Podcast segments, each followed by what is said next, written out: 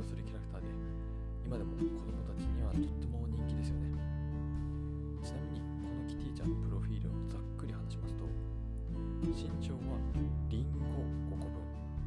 ん、でも体重はリンゴさんこぶん、明るくて優しい女の子で、クッキーを作ったりピアノを弾くのが大好きで、夢やピアニストか詩人になることです。また音楽と英語が得意で、好きな食べ物はママが作ったアップルパイという設定です。ちなみに誕生日はじゅういちがつついたち、まあ、とっても不思議な子ですよね。そんなキティちゃんですけど、口が書かれていないことを皆さんご存知ですか？なんでキティちゃん口が描かれていないのか、今日はこのテーマについてお話ししていきたいと思います。これはサンリオが出版している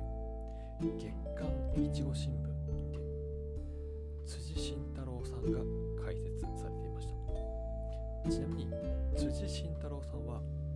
サンリオの創業者で、現在は代表取締役会長になられていま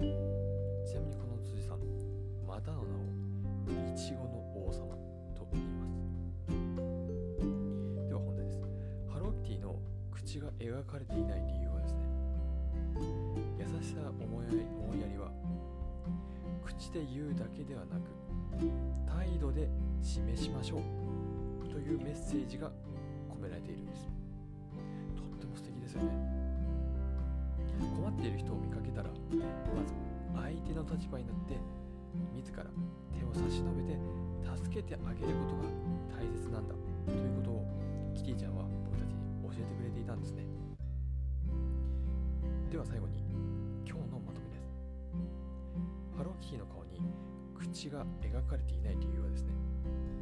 優しさや思いやりを口で言うのではなく、行動や態度で示していこうねっていうメッセージを私たちに伝えるためでした。人と人とのリアルなつながりが薄くなっている現代において、キティちゃんは、まあ、すごく当たり前だけどなかなかできない相手の立場になって物事を考えて行動していくということの重要性を改めて教えてくれていたんですね。今回の放送があなたの学びにつながればとても嬉しいです。ぜひコメントやいいね、どしどしお待ちしております。それではまた次の放送でお会いしましょう。